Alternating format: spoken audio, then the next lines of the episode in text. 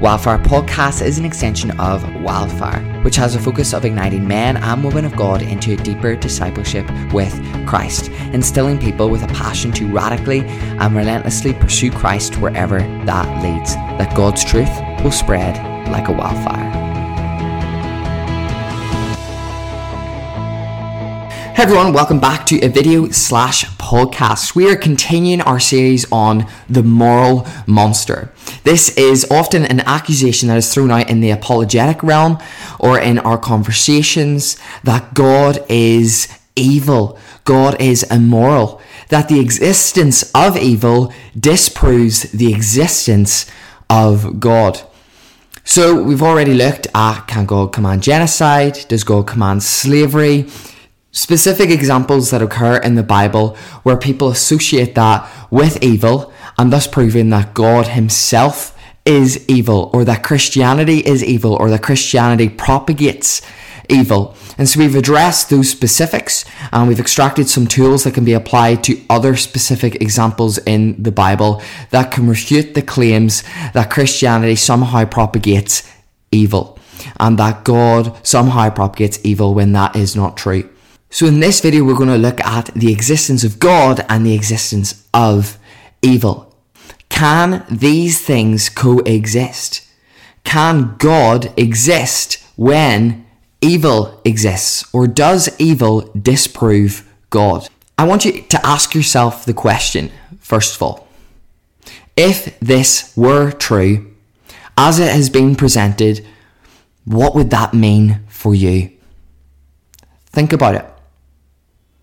If you say that you're a Christian, that you profess to know God and are in a saving relationship with Him, that then means that you are filled with the Spirit of the living God. You are filled with the very presence of God whom we are talking about. So this is either true or it is not. You either know if you're in the presence of God or you're not. I myself am saved and born again. So I know that to be a present reality. You don't know if you haven't been born or not. Okay? You know that you have been born. And so it is spiritually. I have been born again. This is a reality that I will never leave. I can't because I am saved. I also know that the existence of God is true because God lives inside of me. I know that these are experiential or existential, phenomenological uh, forms of attestation, which do have their own merit, but then we want to address those who may be skeptical and may look in on the Bible or look in at the world around them and perceive that there is evil and thus conclude there must not be a God. But to the Christian, I ask you, whenever you hear said objections about evil, about God, about the things of the Bible that supposedly propagate an evil message, does that unstable you in any way? And if it were true, would that detract away from the fact that you know that you are saved? And if it does, then the question is are you saved? Are you filled with the presence of God? Because someone who is filled with the presence of God can never say, oh, wait a second, God doesn't exist.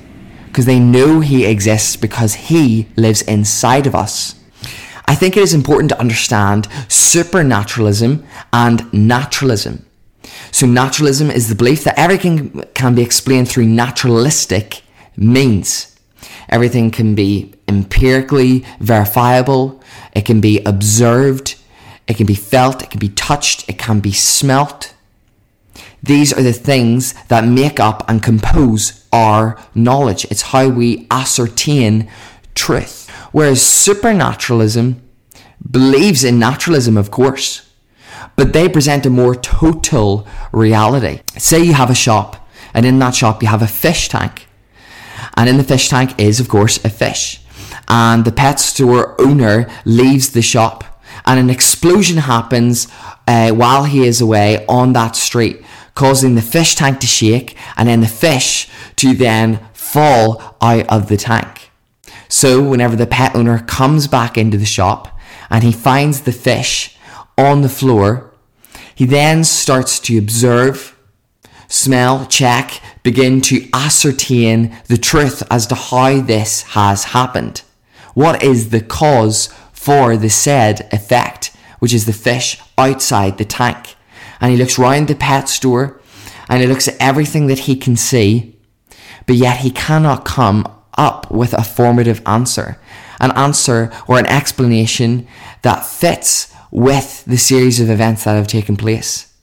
And that's because the pet store owner is limited in his ideological footing, in that he is simply looking around in the pet store when he needs to take a step outside and he needs to look at the explosion that happened down the street. And so it is with naturalism. Naturalism is very restricted it says that there can be no existence of the supernatural, and so they have to explain everything through a naturalistic lens.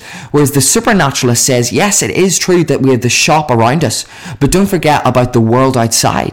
And so they see the pet on the floor, that is the fish, and they say to the pet owner, yeah, there was an explosion down the street, which caused the shake, which caused the fish to go outside the tank.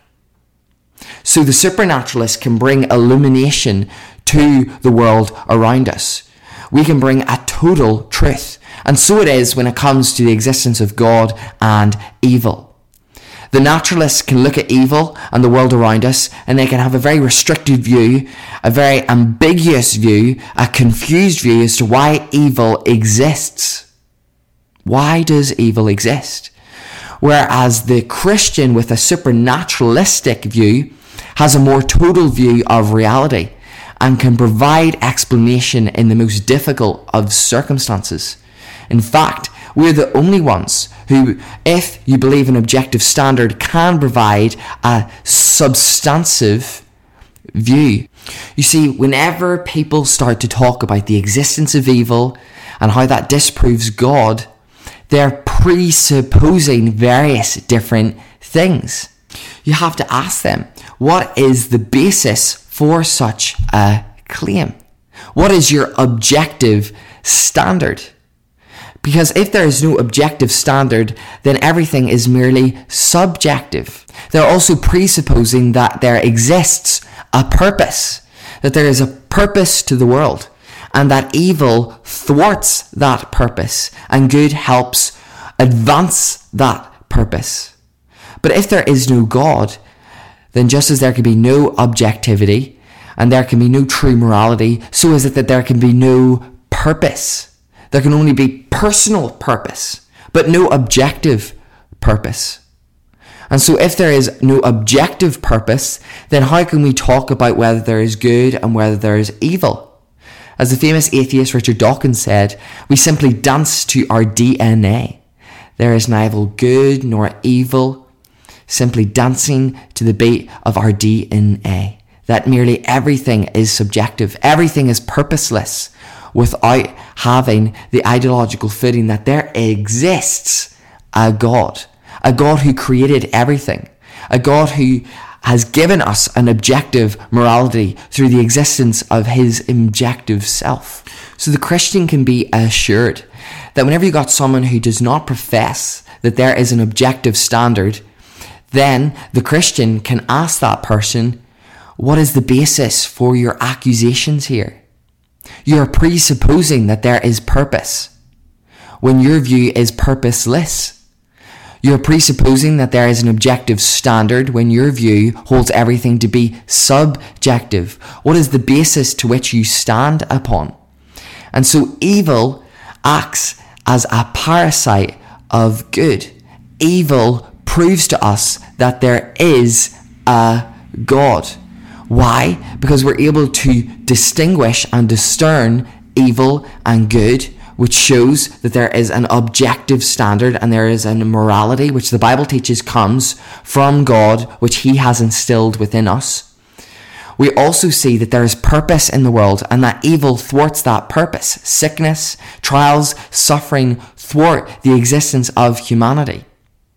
And that's because we have been instilled that this world is created with purpose. Your life has purpose, it has meaning. It is not, as Richard Dawkins said, simply us dancing to the beat of our DNA, whereby everything is by random chance. You have heard it said that for every opposite reaction, there is an equal reaction. So if evil exists, then there must be a standard for us to then know that evil exists. and that is good. But how can good and evil exist without an objective base for those things to sit upon? Evil points towards good, and good points towards God. Evil and good reminds us that this world has been created with a purpose, created with objectivity and created in such a way that we can then know that which is good and that which is evil, and that we can give an account. And the reason for all of that is because of the existence of God. So, what then is the origination of evil? Well, the Bible tells us in the Garden of Eden that Adam and Eve, the first humans, were told not to eat of the tree of knowledge of good and evil. But then they went and they did so and thus sin entered the world. And if you read that passage, prior to that, it was a perfect utopian world to which God has created, as that was the ideal that God wanted. But with Adam and Eve and their sin, then entered consequence, consequence for their sin. The Bible tells us that for the wages of sin is death, that because of sin there is death. Because of our sin, there is evil, and evil is sin that as soon as Adam and Eve sinned, there was dire consequences. Spiritual death, physical death, sickness, and pain. All of this came as a result of the fall, as a result of humanity sinning and opposing God. So, philosophically, then, how do we answer questions such as why would God create the world around us, knowing that we would sin, knowing that we would, as a result, enact evil in the world around us? Why would God do it? And it is important to then differentiate between what is made possible and what is then made actual. Differentiating between possibility and actuality. God in the Garden of Eden, when He created humanity, created it perfectly. And in the Garden of Eden, there was all of these trees that they could have ate of, but there was one that typified choice. Just one. And this was an expression of God's love, that for true love to exist, there had to be autonomy. There had to be prerogative. And that prerogative was represented in that one tree. So out of all of the trees that they could have ate of, there was one that they could not.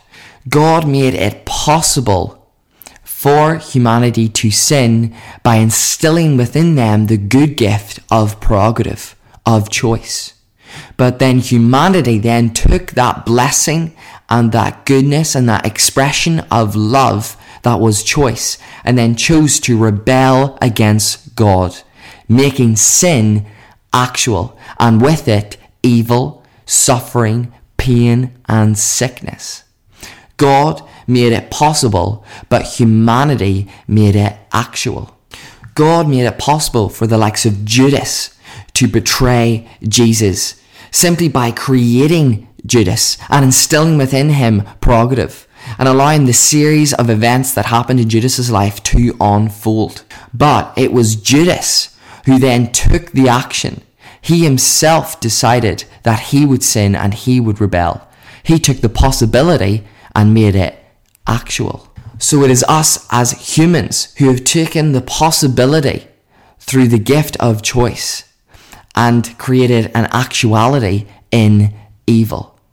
And so God is all good, God is all powerful.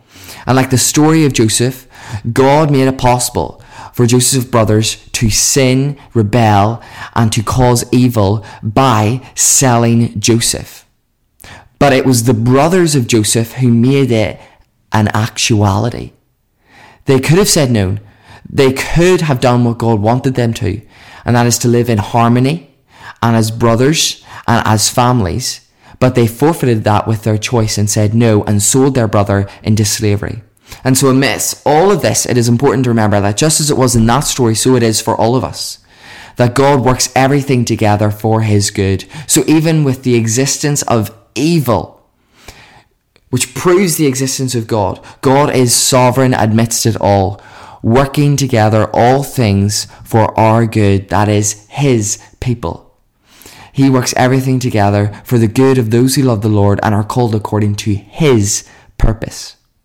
a truth that we can hold on to so tightly in a world where evil is constant, perpetual, and seems never ceasing. We have the hope, the hope that is Jesus. Another point to remember with the existence of evil and the existence of God is that we don't take our presupposed notions of what evil is and say, oh, well, this is what I think evil is, and God is then doing this thing, and so God is evil because that does not work. God is the ground of our being, and His Word is the ground of our knowing. And so God is where we need to start. God Himself tells us who He is through His Word and the way He has created the world uh, around us.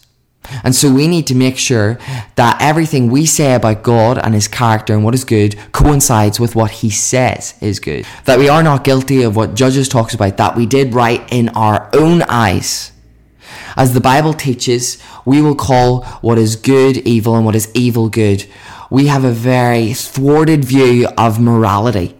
And God is the lawgiver, the morality giver. God is where we start. And everything else must coincide with what He has said is good. I cannot merely go up to someone and punch them and say, No, I think that's good. No, you have to start with what does God say? And God says, love your neighbor as you love yourself. God is the ground of our being, the ground of our knowing, and He is the one who sets the laws and sets that which is good and that which is evil. And everything must coincide with what He has said. It must start with our theology of God. So we cannot go to God's Word and we cannot pick a command that he has instituted and say, no, I don't like that. I think that is evil. And so God is evil. No, it doesn't matter what you think is evil. It matters what God says is evil and what God says is good. And God himself is good. He can never be evil.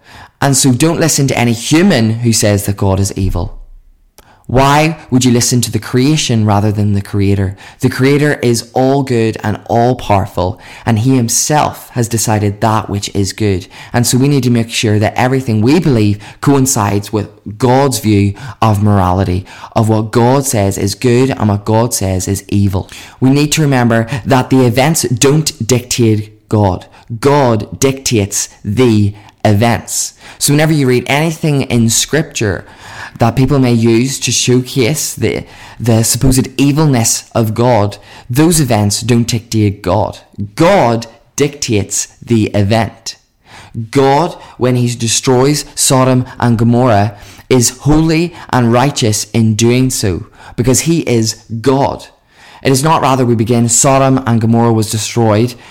God destroyed that, so he must be evil. We don't begin with the event and allow that to dictate who God is we allow God to dictate the events. And so that then creates an holistic view of who God is. And in that story, we know that God is merciful, that God is loving, and that God is just, and that God is holy. Not rather taking the story of Sodom and Gomorrah and then trying to extract and use that to then discern, oh, God must be this, this, and this because of my morality and my view of things. No, God says what he did and why he did it to Sodom and Gomorrah. And so then the con- conclusion is that God is just, holy, and righteous. God is the one who dictates, not us dictating him and not our view of the events dictating him. It is important to understand that God is good and that God is love. God demonstrated his love for us that while we were still sinners, Christ died for us. Yes, you can try and waste your time stuck in the existence of evil that came as a result of us, me and you, and our actions. And then you can try and blame God somehow in a very weird, pernicious, and devastating paradox. Or you can say to yourself, God made it possible, but it was me, man, in my prerogative that God gave me to sin and rebel against Him. And so it is that it is because of my sinful actions that evil and suffering exists in the world today. It is humanity's fault that evil has came into the world, not God's. But yet, amidst this, God, even when we're blaming Him for the evil that we have caused, He sent Jesus, the perfect Son, who was completely blameless completely good, and he took me and your our sin with him on the cross so that we might have a saving relationship with him, and that his kingdom he established on earth might be advanced by us, God's people, his elect, a chosen nation, and a royal priesthood, so that we can then take the good that God has given us and that we may advance this forward, not evil through our sinful actions, but because of God, we can be holy and we can advance his holiness in the world around us. That his kingdom come and his will be done on earth now as it is in heaven and that we may advance the kingdom of God through our actions, which is made possible by the gospel. So yes, evil exists. And yes, God exists. And these are not opposed to one another. That is because evil exists, God cannot exist. Rather, God gives us ground for knowing why evil can exist, why good can exist, that evil is a parasite of good. That we have to ask what are our presuppositions when we come to talking about evil and talking about the existence of God? What is it that you can ground your claims on? The very fact that we can know evil, the very fact that we can have morality, the very fact that we can have a purpose which allows us to then discern that which is good and that which is evil and that which is compatible with that purpose is all as a result of God. He is the one who gives us a total understanding of why everything exists. God is the ground of our knowing and God is the ground of our being.